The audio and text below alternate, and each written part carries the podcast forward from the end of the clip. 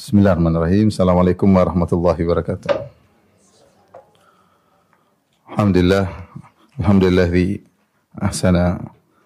Alhamdulillah alhamdulillah. Segala puji dan syukur kita panjatkan kepada Allah Subhanahu wa taala atas nikmat dan karunia yang Allah berikan kepada kita. Salawat dan salam semoga tercurahkan kepada junjungan kita Nabi Muhammad sallallahu alaihi wasallam dan juga kepada keluarganya serta seluruh sahabat beliau tanpa terkecuali. Uh, sebelum saya mulai, saya mengaturkan terima kasih yang banyak pada Bu Lurah yang perhatian terhadap uh, warga di sini. Semoga perhatian Bu Lurah diberi ganjaran besar oleh Allah Subhanahu wa taala. Uh, ikhwan dan akhwat yang dirahmati Allah Subhanahu wa taala, kita lanjutkan bahasan kita dari kitab Mukhtasar Ad-Da wa Dawa. Kita masih pada dampak-dampak dan akibat akibat bermaksiat, membangkang terhadap perintah Allah Subhanahu wa taala dan melanggar larangan Allah. Kata Imam Ibnu Qayyim rahimahullahu taala, "Wa minha wa huwa min akhwafiha 'alal abdi." Di antara dampak maksiat yang paling berbahaya kepada seorang hamba, annaha tud'iful qalba an iradatihi. Maksiat tersebut menjadikan hati lemah untuk menginginkan kebaikan. Jadi hatinya punya sifat condong untuk ingin kebaikan, Gara-gara dia maksiat, keinginan tersebut melemah. Fataqwa iradatul ma'siyah. Sebaliknya, ke kecondongan untuk bermaksiat semakin tinggi. Semakin tinggi. Ya, karena hati tersebut sudah merasa nyaman dengan maksiat. Yang tadinya punya secara fitrah ingin kebaikan, sekarang fitrah tersebut mulai berkurang. Mulailah hati condong kepada maksiat. Wa tad'ufu iradatu taubati syai'an fa syai'an maka keinginan hati untuk bertobat pun melemah sedikit demi sedikit. Ila antan salikha min qalbihi iradatu taubati bil kulliyah sampai akhirnya hatinya tidak lagi ada keinginan untuk bertobat sama sekali. Sehingga dia terjerumus dalam maksiat, bergelimang dalam maksiat dan tidak terbetik dalam hatinya untuk tobat. Sebelumnya dia masih ada ingin tobat, maksiat hatinya tidak nyaman. Ketika bermaksiat, hatinya menjadi risau dan ada ingin keinginan untuk taubat, ada keinginan untuk taubat, ada keinginan untuk kembali kepada kebaikan. Namun keinginan tersebut karena dia terus bermaksiat semakin melemah, melemah, melemah sampai hilanglah dari hatinya keinginan untuk taubat. Falau mata nisfuhu lama taba ilallah. Kalau seandainya hati itu mati setengah saja, maka dia tidak akan bertobat kepada Allah Subhanahu wa taala. Apalagi kalau mati seluruhnya. Fayati minal istighfari wa taubatil kadzabina bil lisani bi syai'in katsir. Kata Ibnu Qayyim rahimahullahu taala, mungkin lisannya beristighfar. Mungkin lisannya mengucapkan taubat, tapi taubatnya pendusta. Taubat dusta. Kenapa? Kenapa dikatakan Ibnu Qayyim meskipun dia mengucapkan astaghfirullah wa atubu ilaihi astaghfirullah rabbi ghfirli wa tubu alayya innaka tawwabur rahim. Tapi dustanya banyak. Kenapa? Wa qalbuhu ma'qudun bil ma'siyati musirrun alaiha sementara hatinya masih ingin bermaksiat, masih ingin bermaksiat. Azimun ala muwaqa'atiha mata amkanahu dan dia masih pingin kapan lagi bisa bermaksiat jika memungkinkan. Dan kita tahu bahwasanya syarat tobat itu Pak, syarat tobat itu harus al-azm ala adamil audah. Para ulama mengatakan syarat tobat tiga. Pertama meninggalkan, kedua menyesali, yang ketiga bertekad untuk tidak mengulangi. Baru tobat diterima. Adapun seorang mengatakan astagfirullah tubu ilaik, Ya Allah ampunilah aku, ya Allah aku bertobat kepadamu. Tapi dalam hatinya masih pingin, masih pingin. Kenapa sudah kecanduan? Dia kecanduan. Ya, maka ini hanyalah orang pendusta dalam tobatnya. Wa hadza min a'zamil amrad wa aqrabiha ilal halak. Dan ini adalah penyakit yang paling bahaya dan paling mendekatkan kepada kebinasaan. Dia sudah malas bertobat. Kalaupun dia bertobat mungkin dalam majelis tapi hatinya masih pingin maksiat. Rindu ingin maksiat rindu ingin misalnya dia berzina rindu kepingin ketemu pasangan selingkuhnya tersebut. Kalau dia hobi nonton yang film enggak enggak dia rindu nanti malam kapan bisa nonton lagi. Kalau dia uh, canduan misalnya narkoba dia bilang nanti malam saya ingin beli lagi. Percuma dia bilang saya bertobat bertobat tapi hatinya condong candu bahkan menanti kapan datang waktu tersebut itu waktu yang bahagia yang dia nanti nantikan. Maka kalaupun dia bertobat makin tobat para pendusta. Ini subhanallah di antara perkara yang sangat ditakutkan Ibnu Qayyim. Orang kalau fitrahnya masih baik, ketika dia melakukan maksiat dia pasti pasti dia ada rasa enggak enak, dia pasti ada kegelisahan. Dia pasti kapan saya kok kenapa saya kok begini? Mungkin dia mencela kenapa saya kok begini?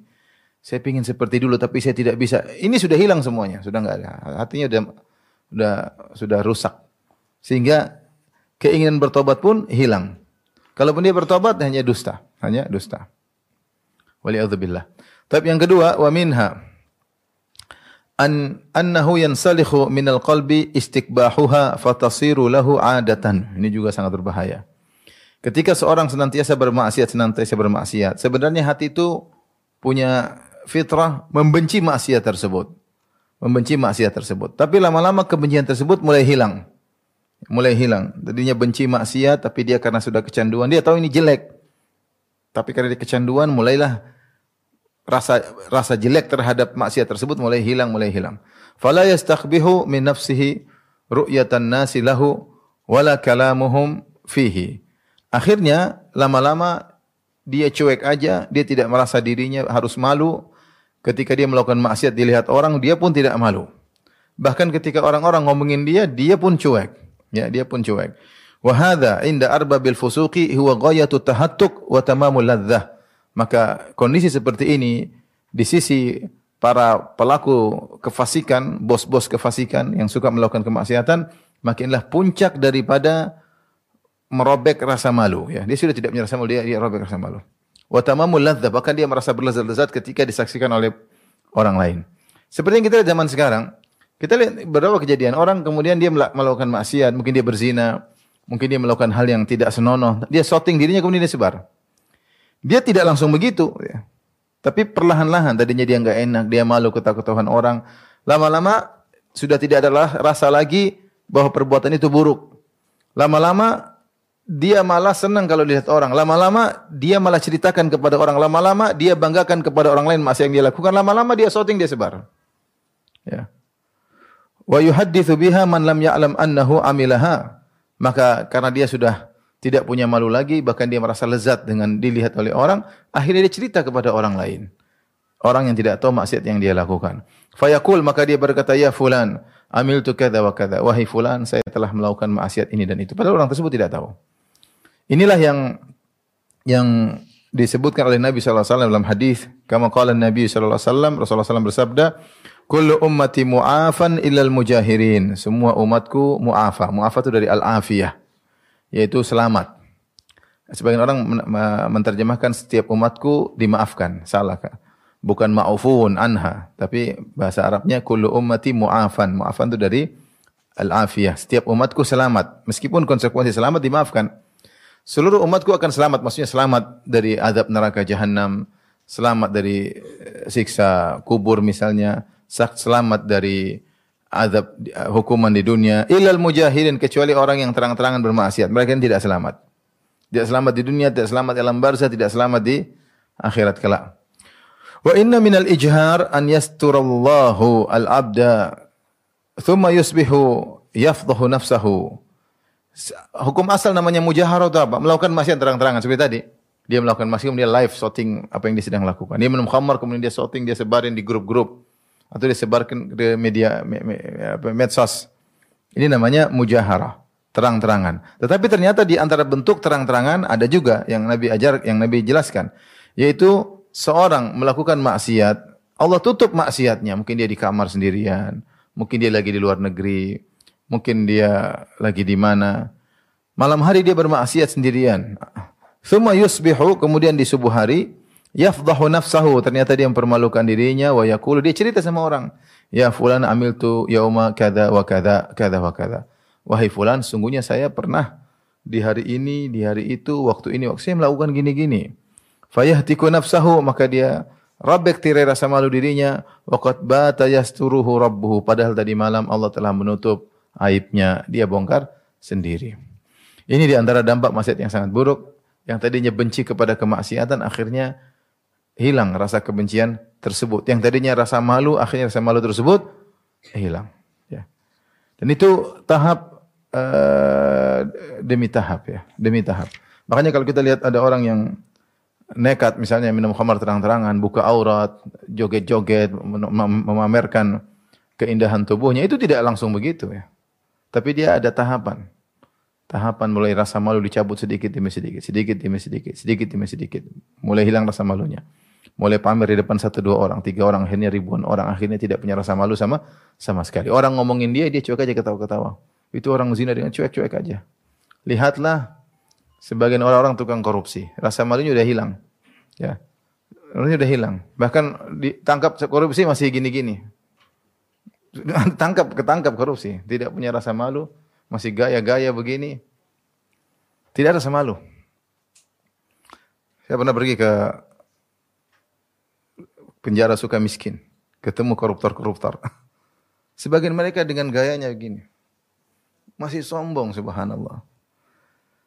Tidak ada kelihatan wajah menyesal, habis makan uang rakyat, tidak ada sama sekali. Dia enggak tahu itu hisapnya panjang.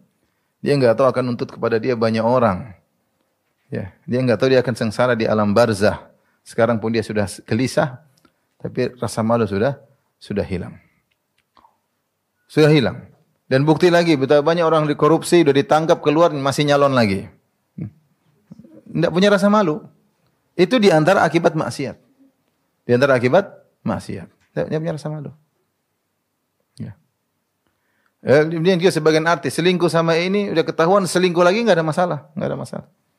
Kenapa rasa malu sudah dicabut? Orang mau ngomongin dia malah enjoy, malah senang kalau diomongin. Kalau bisa menjadi buah bibir itu itu tidak terjadi begitu saja, tapi tahapan. Wali Waliyadzubillah mengerikan. Dia menyangka dengan begitu dia bahagia. Kebahagiaan itu seorang wanita di rumahnya, baca Al-Quran, melayani suami, ngurus anak-anak, ketawa dengan keluarga, itu kebahagiaan. Bukan menjadi buah bibir orang. Taib. Wa minha, di antara dampak buruk kemaksiatan. Anna kulla ma'siyatin minal ma'asi hiya mirathun an ummatin minal umam allati ahlakaha Allahu azza wa jalla. Sungguhnya setiap maksiat itu adalah warisan dari umat-umat yang Allah binasakan.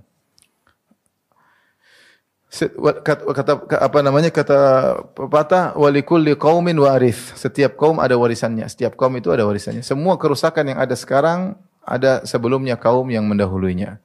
Dan semua kebaikan yang terjadi sekarang ada juga pendahulunya yang baik-baik. Seperti para nabi, para rasul, mereka mewariskan ilmu yang bermanfaat. Kata Nabi sallallahu alaihi wasallam, eh, al-anbiya eh, al-ulama warathatul anbiya. Sungguhnya para ulama adalah pewaris para nabi. Wal anbiya lam yuwarrithu dinaran wala dirhaman wa innama warathul ilma. Para nabi itu tidak mewariskan dinar dan dirham, tetapi para nabi itu mewariskan ilmu. Faman akhadahu faqad akhadha bihazzin wafir. Siapa yang mengambil ilmu, ilmu agama, Sungguh dia telah mengambil warisan para nabi dengan pengambilan yang banyak. Dia mengambil bagian besar dari warisan para nabi. Maka sebagaimana para nabi mewariskan ilmu dan amal soleh, siapa yang berilmu dan amal soleh, dia telah mengambil warisan para nabi. Para nabi tidak pernah meninggalkan dinar dan dirham. Semua yang mereka tinggalkan mata roknahu sadaqah akan menjadi sedekah. Tapi yang tetap terus mengalir adalah ilmu dan amal. Maka seorang kalau menuntut ilmu dan mengamalkannya, maka dia telah mengambil warisan para nabi. Ternyata umat-umat yang binasa seperti umat misalnya Nabi Nabi Hud, Nabi Saleh, Nabi Lut, Nabi Musa, Nabi Nuh, ini juga mereka punya warisan-warisan maksiat-maksiat yang mereka tinggalkan yang kemudian ditiru oleh para pewarisnya. Jadi masing-masing punya warisan, tinggal kita mengambil warisan siapa. Mengambil warisan para nabi ya ilmu dan ketaatan. Mengambil warisan umat-umat yang dibinasakan silakan bermaksiat. Silakan bermaksiat. Apa kata Ibnu Qayyim rahimahullah taala? Falutiyah mirathun an qaumi Lut. Maka maksiat homoseksual adalah warisan dari kaum Lut. kaum Lut ini yang pertama kali melakukan homoseksual ya. Atatuna al-fahishata ma sabaqakum biha min ahadin minal alamin. Innakum latatuna ar-rijala syahwatan min nisa. Kata Nabi Lut alaihissalam menasihati mereka, apa kalian melakukan perbuatan keji, perbuatan buruk, yaitu melakukan homoseksual, yang tidak pernah dilakukan oleh umat-umat sebelum kalian. Sungguhnya kalian mendatangi para lelaki, lelaki mendatangi para lelaki, ya, sementara wanita kalian tinggalkan. Ini yang mempelopori maksiat inilah kaum Nabi Lut. Kemudian diwariskan kepada umat-umat sebelum setelahnya. Maka siapa yang terjerumus dalam dosa ini, dosa homoseksual ya. Maka dia sungguhnya telah mengambil warisan dari kaum Nabi Lut yang Allah binasakan dengan penuh kehinaan. Yang Allah angkat kemudian dibalik dijatuhkan, kemudian ditimpa dengan hujan batu ya. ya. Kemudian mereka masuk dalam bumi, kemudian disirat malam barzah sampai selamanya hari kiamat. Taib. Yang berikutnya misalnya wa akhdhul haqqi bizzaid wa daf'uhu bin naqis mirathun an qaumi syuaib. Kalau ada orang yang mengambil haknya berlebihan, haknya mungkin 100 diambil 120. Atau dia memberikan hak orang lain dengan kurang, hak orang lain 100 dia kasih 80. Dia mengambil haknya berlebihan dan dia mengurangi hak orang lain, maka ini warisan dari kaum Nabi Syuaib. Kaum Nabi Syuaib yang mengurangi timbangan dan takaran. Mereka gara-gara mengurangi timbangan dan takaran, mereka dibinasakan oleh Allah Subhanahu wa taala. Lihatlah sebagian orang seperti itu. Entah jual gas, entah jual bensin, entah jual solar, entah jual beras, dikurangi takaran, timbangan atau literan dikurangi. Tidak banyak-banyak, sedikit. Kalau banyak mungkin ketahuan, tapi dia mengurangi sedikit. Padahal Allah mengatakan wailul lil mutaffifin, celaka bagi orang yang mengurangi takaran sedikit. Tatfif itu sedikit. Tatfif sedikit, ya. Ini dia jual dengan dikurangi.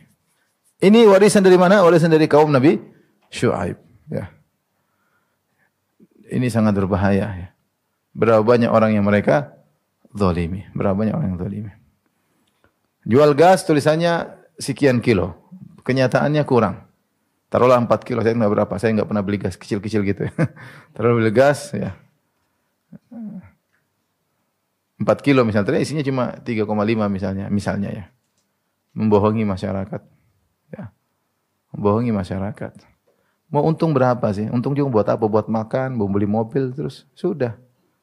Mau untung banyak juga nggak bisa diapa-apain uang tersebut, mau diapain. Kita ini kalau punya uang banyak, terlalu punya uang, beli rumah, beli ini, beli tanah, terus ini mau ngapain kalau tanah banyak? Emang mau jalan-jalan terus ke tanah-tanah itu? Kan nggak juga. Mau rumah banyak yang dipakai cuma satu, ke sana cuma satu. Mobil sepuluh yang pakai sepuluh langsung enggak kan enggak. Dipakai satu, yang sembilan dipakai sama supir. Seperti itu. Ya, tapi orang udah kalau sudah tenggelam dengan dunia, susah.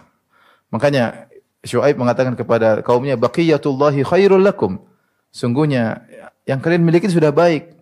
Sudah cukup sebenarnya. Sudah berkah.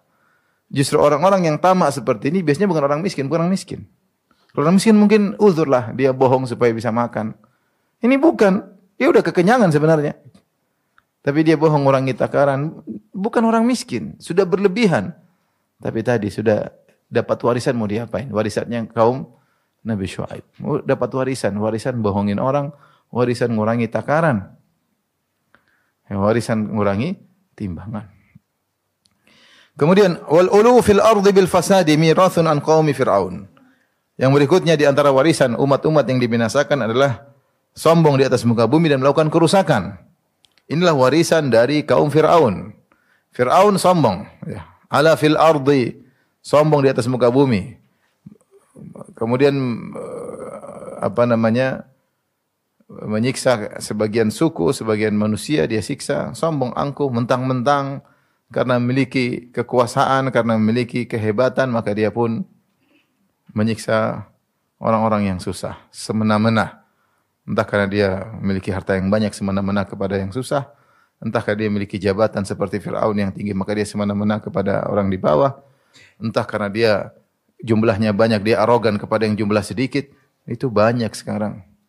Semua warisan dari kaum Fir'aun, mentang-mentang. Mentang-mentang dia yang orang banyak, maka dia tinggal ngusir sana, ngusir sini, mentang-mentang. Dia pikir tidak ada balasannya di alam barzah. Dia pikir Allah tidak balas di dunia nanti sebelum matinya. Dia pikir tidak dibalas di akhirat. Mentang-mentang arogan. Itu banyak. Mentang-mentang anak pejabat lah, mentang-mentang organisasinya besar lah, mentang-mentang waliyadzubillah. Ini semua warisan dari siapa? Kaum Fir'aun. Ya. Sombong dan angkuh. Sombong dengan jabatannya, sombong dengan sukunya, sombong dengan nasabnya, sombong dengan organisasinya, sombong dengan jabatannya. Mau sampai kapan sombong? Ada waktunya kesombongan semua tersebut harus ditinggalkan. Kemudian ada tinggal hisab. Tinggal hisab. Sama ya. Kesombongan tersebut juga adalah warisan dari kaum Hud. Wa takabbur wa tajabburu mirathun an qaumi Hud. Sungguhnya kesombongan, keangkuhan adalah warisan dari kaum Hud. Kaum Hud yang diberi Kelebihan oleh Allah berupa kekuatan yang hebat dengan tubuh yang besar. Ya. Allah menyebutkan uh, wazadahum uh, apa namanya? fil khalqi bastah ya. Wazadakum fil khalqi bastah. Allah tambah tubuh yang hebat kepada kaum Hud. Saking hebatnya tubuh mereka, mereka merasa mereka yang paling kuat dan mereka sombong. Kata Allah Subhanahu wa taala, "Wa amma 'adun fastakbaru fil ardi bighairil haqqi wa qalu man asyaddu minna quwwah." Adapun kaum 'Ad yaitu kaumnya Nabi Hud alaihissalam. Maka mereka sombong di atas muka bumi tanpa hak untuk sombong.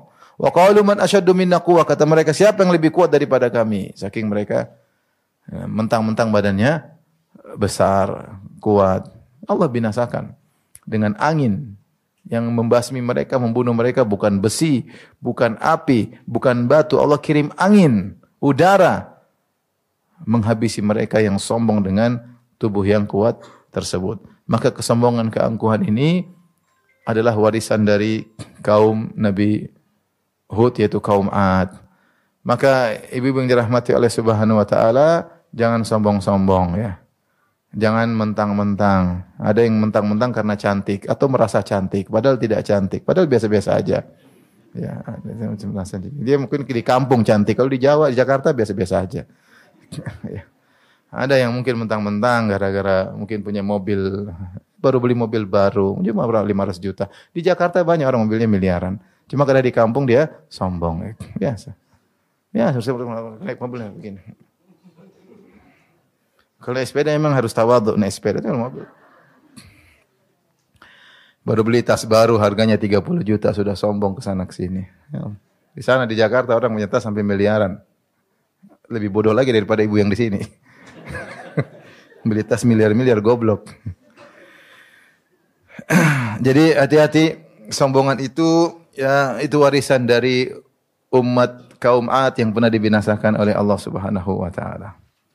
Rasulullah sebutkan ada orang dibinasakan gara-gara sombong dengan bajunya. Bainama rajulun yamshi wa alaihi hullatani. Ada seorang laki berjalan dia pakai dua baju bawahan sama atasan yang indah. Dan dia sombong dengan bajunya tersebut. Dia sombong apa namanya? ujub dengan bajunya tersebut. Id khasafa bihillahul ard fahuwa yatajaljalu fiha ila qiyamis sa'a. Atau kama qala Nabi sallallahu Ketika dia tengah-tengah sombong tiba-tiba Allah benamkan dia dalam bumi. Kemudian dia digoncang oleh Allah sampai hari kiamat. Ini ada orang dibinasakan gara-gara sombong, gara baju. Jadi sombong sebab sombong tuh banyak ibu-ibu. Karena cantik sombong, karena bajunya mahal juga apa? Sombong, karena mobilnya bagus juga apa? Sombong, karena suaminya ganteng juga apa?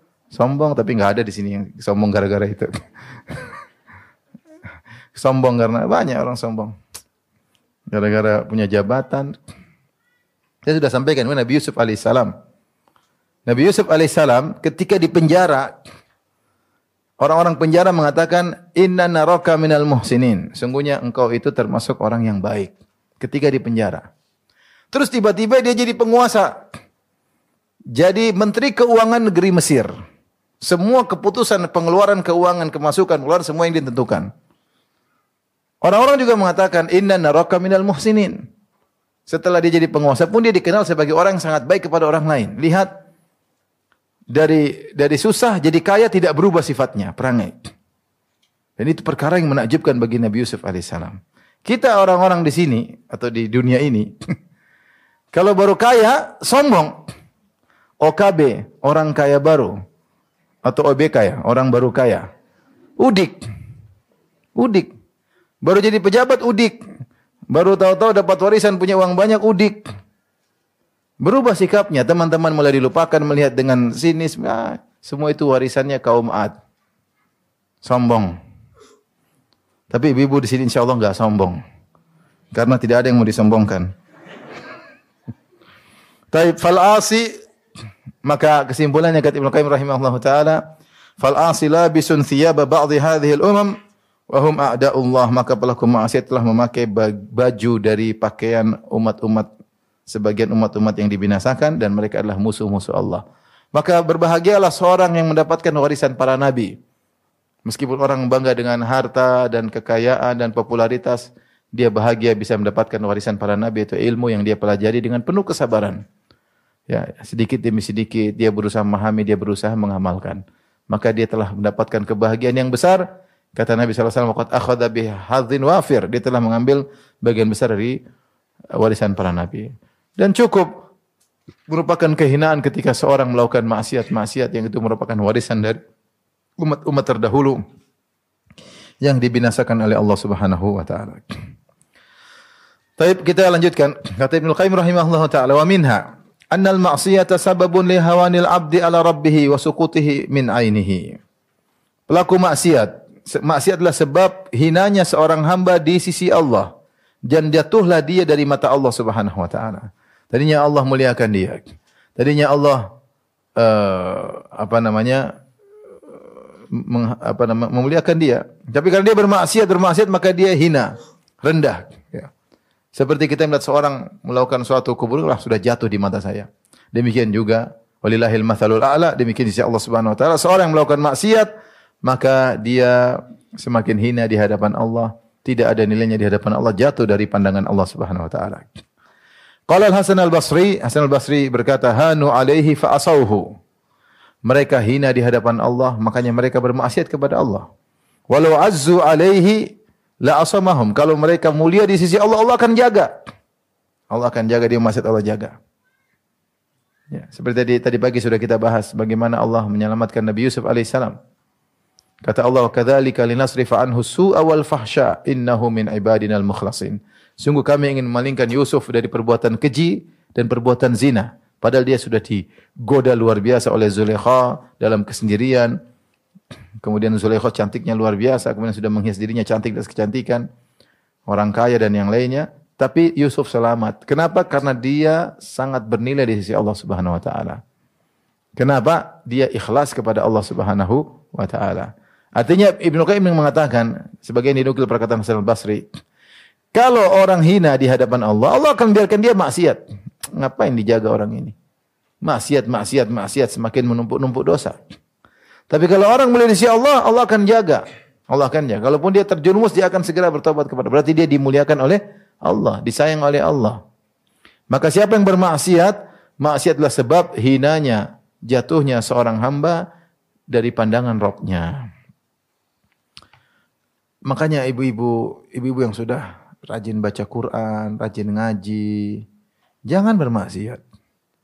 Ibu-ibu jadi hina di hadapan Allah.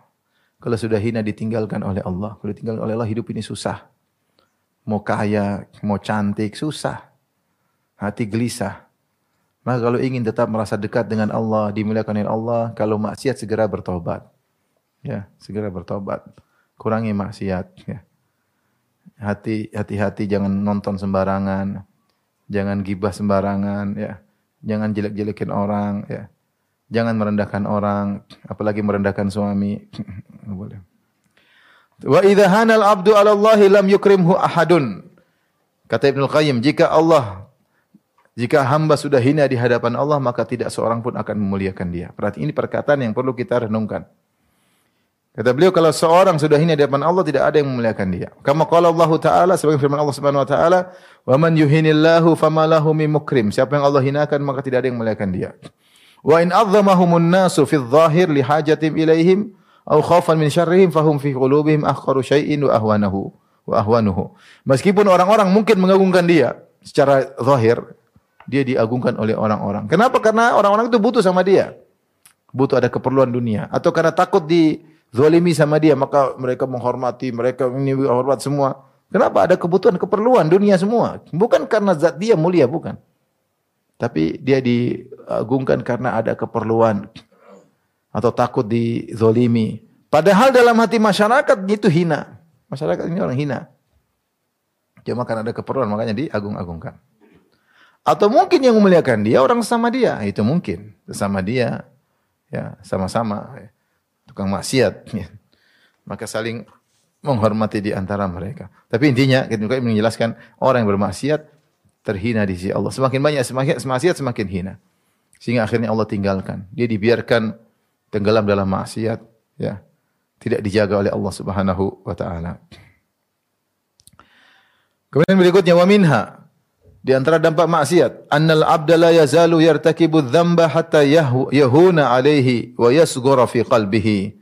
Seorang hamba terus melakukan dosa-dosa sehingga dosa-dosa tersebut menjadi ringan di hatinya dan menjadi kecil di hatinya. Wa dzalika alamatul halak, yaitu meremehkan maksiat. Maksiat tadi merasa besar bagi dia, rasa akhirnya biasa. Seperti orang ketika mungkin mau korupsi pertama ambil dikit deg-degan, deg-degan. Tapi terus, terus Lama-lama biasa, lama-lama biasa semua orang juga korupsi, semua orang juga dia merasa ringan. Tidak ada deg-degan lagi. Sinyal dari hatinya untuk menegur sudah hilang. Kenapa lama-lama dia biasa dengan maksiat. Seorang mungkin bohong, kalau dia bohong dia merasa gelis. Aduh saya tadi bohong. Aduh saya salah ngomong. Itu kalau pertama kali bohong. Aduh saya tadi bohongin suami. Mau, mau.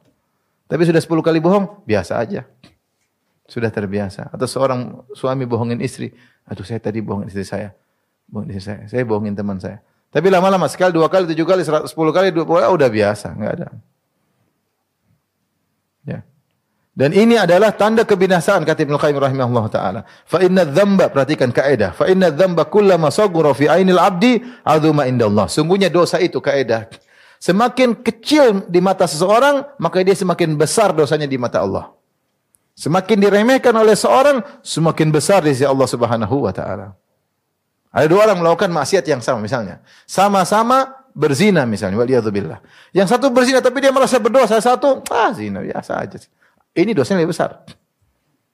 Kenapa dosa besar? Karena dia ketika melakukan maksiat dia meremehkan dosa tersebut. Semakin dia meremehkan satu dosa, maka semakin besar pak dosanya, hukumannya di sisi Allah Subhanahu wa taala.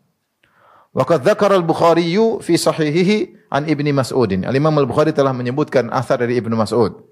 Qala innal mu'mina yara dhunubahu ka'annaha fi asli jabalin yakhafu an yaqa alaih. Seorang mukmin itu melihat dosa yang dilakukan seakan-akan dia di, di, sedang di bawah gunung, gunung di atasnya di bawah, di lereng gunung. Yakhafu an yaqa alaih atau dia merasa dia sedang di bawah gunung, gunung siap jatuh menimpanya. Takut kapan-kapan suatu detik saja gunung bisa jatuh menimpanya. Maka dia selalu takut dengan dosa yang dilakukan. Seorang mukmin bukan tidak berdosa. Seorang mukmin terjerumus dalam dosa, tapi dia merasa takut. Dia deg-degan, dia takut, takut ketahuan, takut. Dia merasa takut, tidak nyaman hatinya. Wa innal fajira yara dhunubahu kadzubabin waqa'a anfihi faqala biha kadza fatara.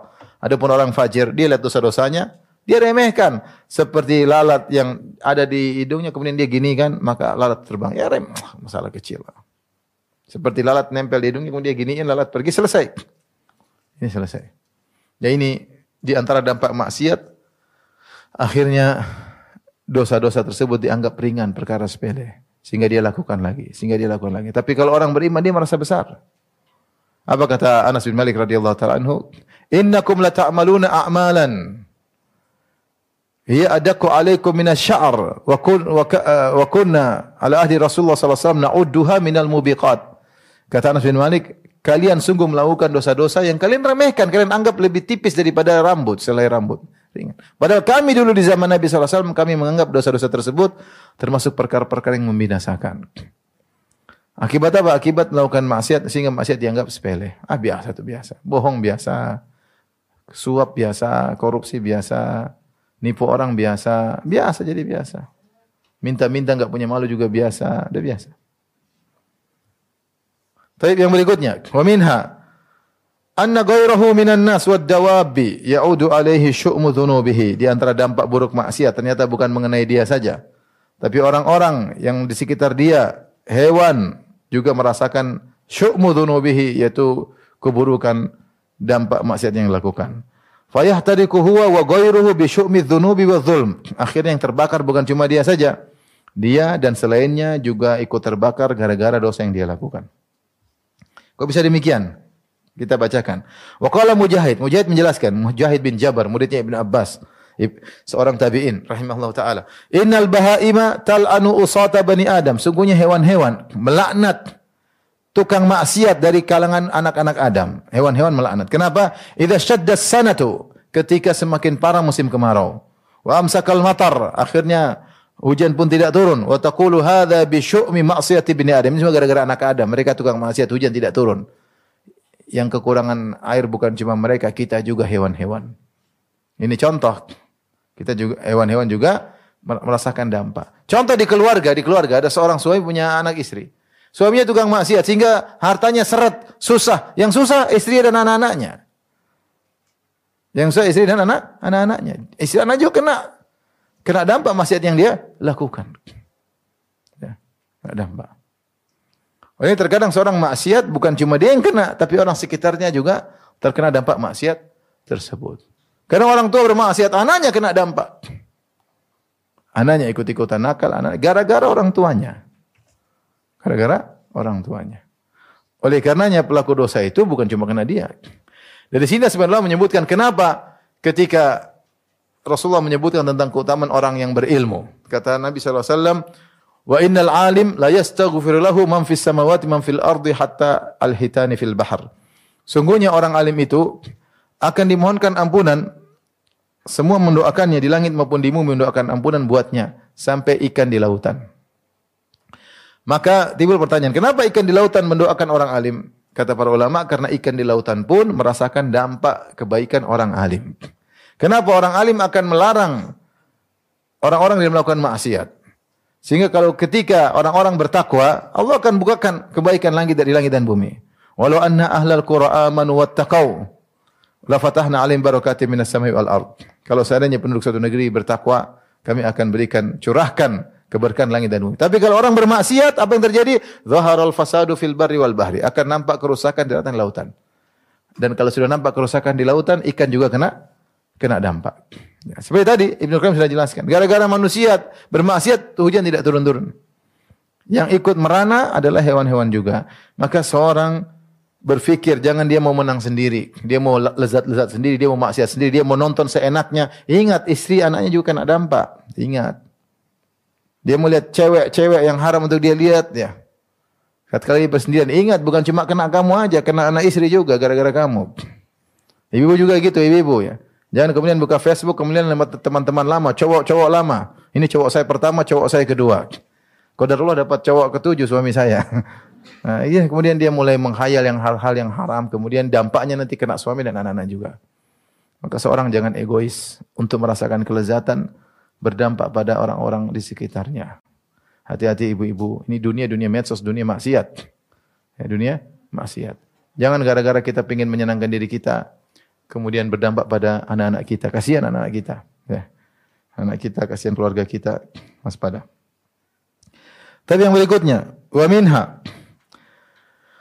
annal ma'siyata turithu dhulla wa la budda. Fa innal izza kullal izzi fi ta'atillah. Sungguhnya maksiat itu akan mewariskan kehinaan, kerendahan. Seorang akan merasakan kehinaan ketika dia bermaksiat. Meskipun orang mengagungkan dia, dia tahu dirinya hina. Dia tahu.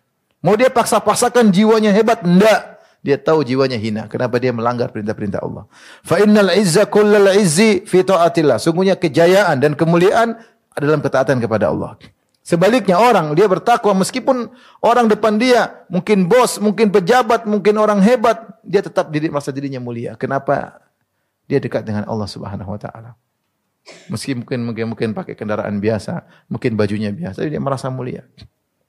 Kenapa? Karena dia taat kepada Allah dengan ketaatan yang benar. Sebaliknya seorang mungkin dia di, memiliki kemewahan, kekayaan, mungkin dihormati orang, tapi kalau dia bermaksiat, dia tahu hiwa jiwanya hina. Dia tahu.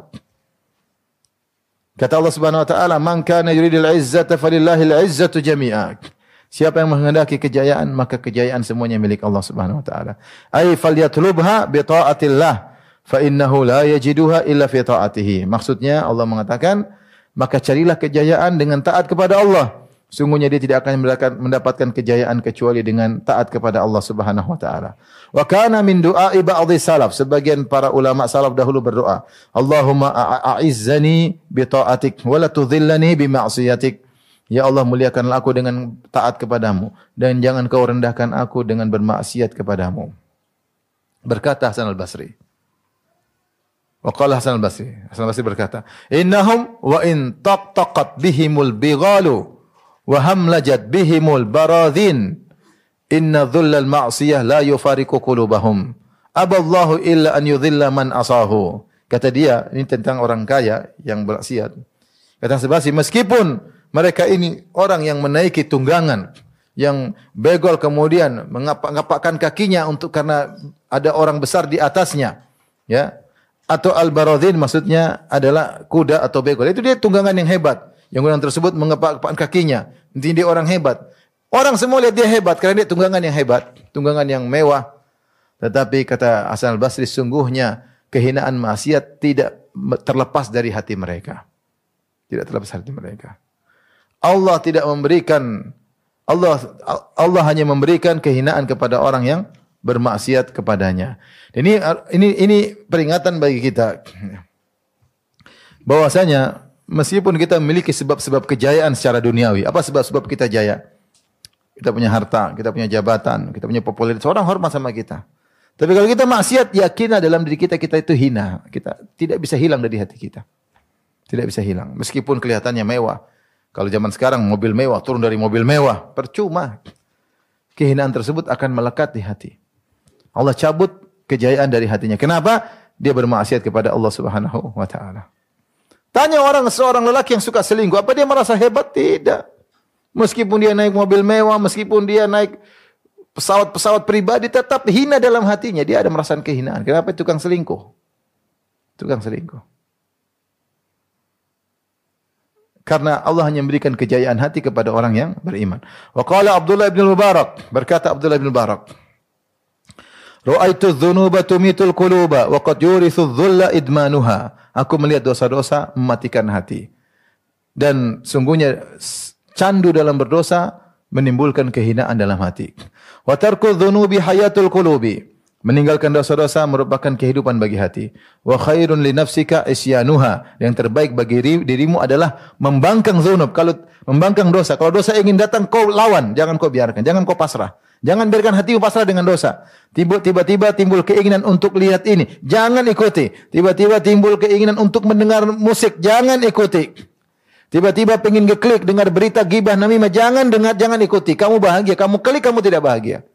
Kehinaan merasuk dalam diri kita. Semakin banyak kita nonton tidak benar, semakin banyak kehinaan. Jangan ikuti. Wahal absadad dina illal muluku wa ahbaru su'in wa ruhbanuha. Tidakkah yang merusak agama kecuali para raja dan para ulama-ulama yang su dan ahli ibadah yang buruk.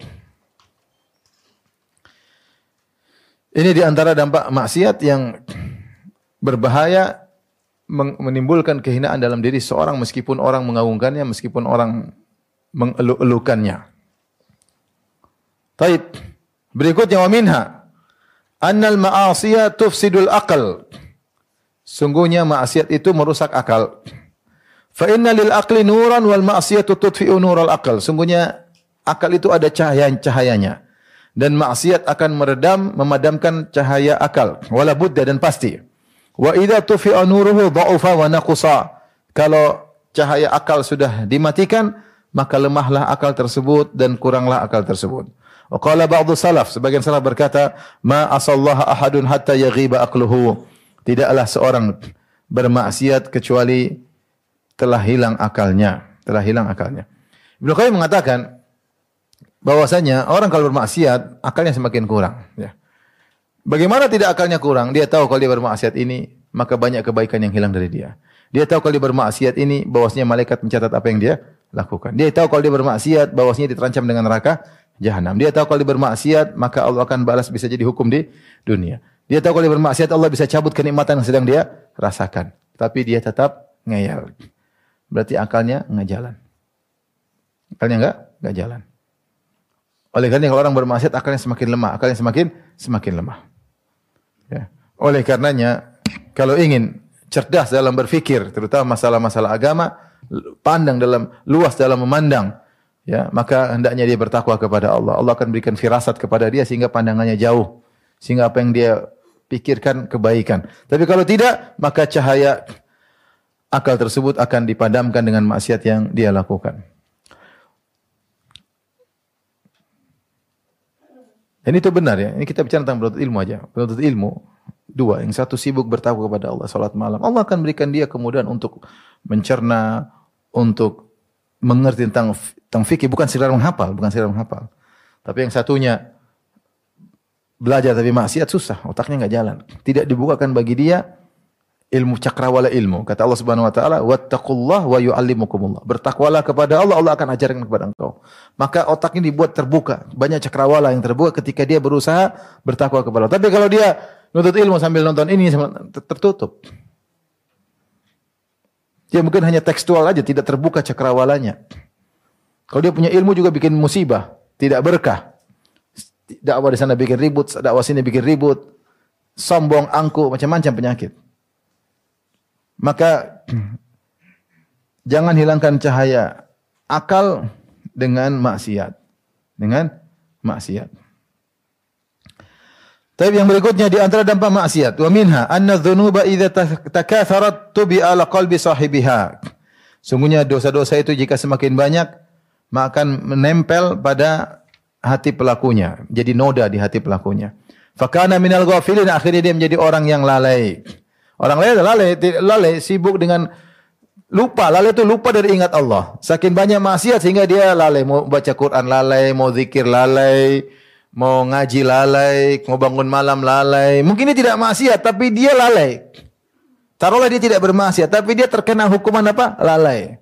Senangnya pingin yang dunia-dunia melulu, senangnya pingin ke sana kemari melulu, senangnya pingin beli ini beli melulu, senangnya sudah itu dia jadi orang lalai. Karena berarti ada maksiat-maksiat yang sebelumnya dia lakukan sehingga dia dihukum oleh Allah dengan menjadi orang lalai. Ini taruhlah dia tidak bermaksiat. Taruhlah dia tidak bermaksiat saja, dia sudah banyak kerugian. Umur dia habiskan untuk perkara yang tidak ada manfaatnya. Otaknya lalai, tidak mau ingat Allah Subhanahu wa taala. Otaknya senang untuk mengingat duniawi, kesenangan duniawi. Akhirnya dia pun kalau ingat Allah hanya sedikit-sedikit. Disempat-sempatin.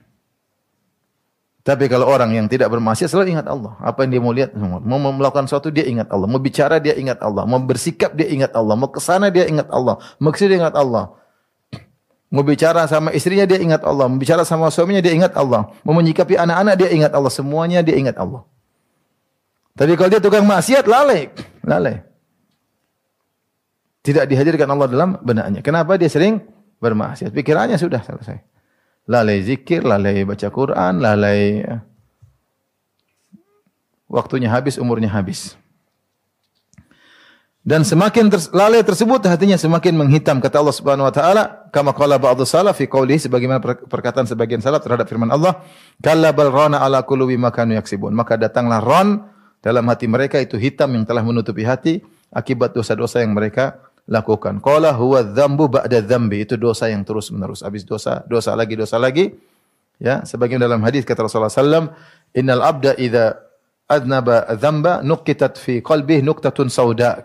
Sungguhnya seorang hamba jika melakukan dosa maka distempel pada dirinya noda hitam. Semakin tambah dosa semakin banyak noda hitamnya. Noda hitamnya. Kalau dia beristighfar maka sukila maka berkurang noda tersebut. Tapi kalau sudah noda hitam tersebut menyeliputi hatinya, kolbunya, maka itulah ron.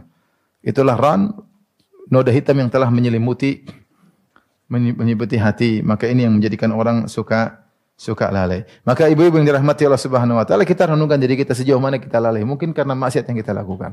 Coba kurang-kurangi bermedsos, kurang-kurangi. Kurang-kurangi ngomongin orang. Kurang-kurangi membangkang sama suami, kurang-kurangi ya. Jangan-jangan gara-gara kita begitu akhirnya kita lalai ya. Ya, kurang-kurangi kita nonton drama Korea ya. ya. Bukan dikurangi, hilangkan, jangan kurangi. Ustaz sehari sekali aja, jangan, jangan, berhenti. Berhenti, jangan kurang-kurangi, berhenti. kalau enggak, nanti lalai. Coba, kalau coba renungkan sehari ini saya ngapain? Banyak lalainya atau banyak zikirnya? Kalau banyak lalainya, udah itu kita udah kena itu. Pikirannya apa? Sibuknya apa? Sibuknya ke sini, mau ke sana, mau beli ini, mau beli anu, mau jalan ke sini. Ya, sudah, sudah itu. Sudah lalai itu. Lalai. Hmm. Sudah ke sana kemari mulai jadi bahan cerita berikutnya. Oh, saya kemarin ke sana, ke ini beli ini, beli anu, beli ini, pamer-pamer, selesai. Kalau enggak ke sana gibah sama ini, gibah sama sana, cerita sana, cerita sini, selesai habis waktu. Ini orang lalai. Nah, berarti ada maksiat yang kita lakukan. Segera kita introspeksi diri.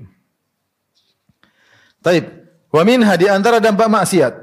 Anna dhunuba tudkhilul abda tahta la'nati Rasulillah. Sebenarnya mengatakan gofla itu seperti kalau kita tubuh ada waktunya kita tidur, kita lupa. Ya, hati pun demikian, ada waktunya tidur dia lalai, dia tidak ingat sama Allah, dia lalai. Sibuk karena sibuk dengan perkara-perkara yang banyak, lupa sama Allah Subhanahu wa taala. Itulah namanya lalai. Taib wa minha anna dzunuba tudkhilul 'abda tahta la'nati Rasulillah sallallahu alaihi wasallam. Di antara dampak maksiat dosa-dosa itu memasukkan hamba terkena laknat Rasulullah. Orang yang melakukan dosa-dosa dia bisa terkena doa laknat Rasulullah sallallahu alaihi wasallam. Fa innahu la'ana ala ma'asin wa ghairuha akbar minha. Ya karena Rasulullah SAW melaknat maksiat-maksiat sementara ada maksiat yang lebih besar daripada maksiat-maksiat seperti itu. Ya, maksudnya Ibnu Qayyim ingin menyatakan ada maksiat-maksiat yang Rasulullah laknat, apalagi yang besar-besar. Yang segini saja sudah dilaknat oleh Nabi SAW, apalagi yang lebih besar. Fahiya aula bidukhuli fa'iliha tahta la'nah. Maka siapa yang melakukan dosa-dosa lebih besar daripada yang dosa yang Nabi laknat, lebih utama untuk terkena laknat. Contoh, fala anal washimata wal mustaushimah. Maka Rasulullah melaknat tukang tato dan yang minta untuk ditato. Wal wasilah wal mustausilah. Rasulullah melaknat penyambung rambut dan wanita yang minta disambung apa? Rambutnya. Ini semua urusan kecantikan. Kecantikan bikin bahaya nih. Kecantikan yang tidak benar, tidak ikut aturan, membuat dia terlaknat oleh Allah Subhanahu wa taala. Kemudian namisah wal mutanammisah, ya. Yaitu uh, Namisah yang mencabut bulu-bulu di wajahnya atau di ini dicabut semua. Ini juga terlaknat, dicabut bulu-bulu apa namanya alisnya. Dicabut cabut kasih spidol. Hmm, spidol begini, spidol begini. Tidak cantik padahal nggak tahu orang-orang saya. Saya lihat dia tidak tertarik lihat kayak begitu. Cuma mau kasih garis. Eh, kecuali kalau mungkin mungkin dia ada penyakit. Ini enggak sengaja dia apa? dihabiskan. Ada saya tahu ada yang ada yang berpenyakit ada. Tidak tumbuh sama sekali. Mungkin itu mungkin ada uzur, tapi ini enggak. Ini dia kikis, kemudian dia kasih spidol.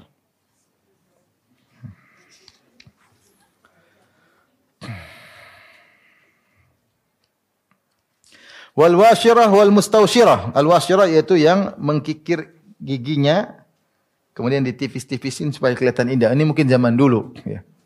Dikikir-kikir jadi kelihatan indah ya. Giginya gede-gede, kelihatan indah. Untuk berhias. Ini merubah semua, merubah ciptaan Allah Subhanahu wa taala. Betapa banyak orang terlaknat dengan dosa-dosa seperti ini. Di antaranya wala ana akila riba wa mukilahu wa katibahu wa syahidahu. Allah melaknat atau Rasulullah SAW melaknat pemakan riba. Yang makan riba rentenirnya wa mukilahu yang pinjam uang dari rentenir juga kena laknat. Katibahu pencatat transaksi riba tersebut. Wa syahidahu yang menjadi saksi juga dua penjadi saksi juga tercatat. Dalam riwayat dari hadis Jabir bin Abdullah qala wa hum sawa semuanya sama. Betapa banyak yang seperti ini. Praktek riba menjadi pemberi bayaran apa konsumennya juga terkena laknat, notarisnya juga yang catat terkena apa? Laknat, saksinya terkena laknat semua gara-gara akad riba. Wala anal muhallil wal muhallalahu. Demikian juga Rasulullah melaknat muhallil dan muhallalahu. Itu orang yang sudah menikah dengan sudah dicerai tiga kali supaya dia bisa kembali lagi kepada suami pertamanya, maka suaminya yang pertama yang sudah mencerai istrinya talak tiga kan tidak boleh kembali. Dia sewa orang. Udah kamu nikahi istri saya, kamu jangan korek-korek ya. Habis itu kamu ceraikan.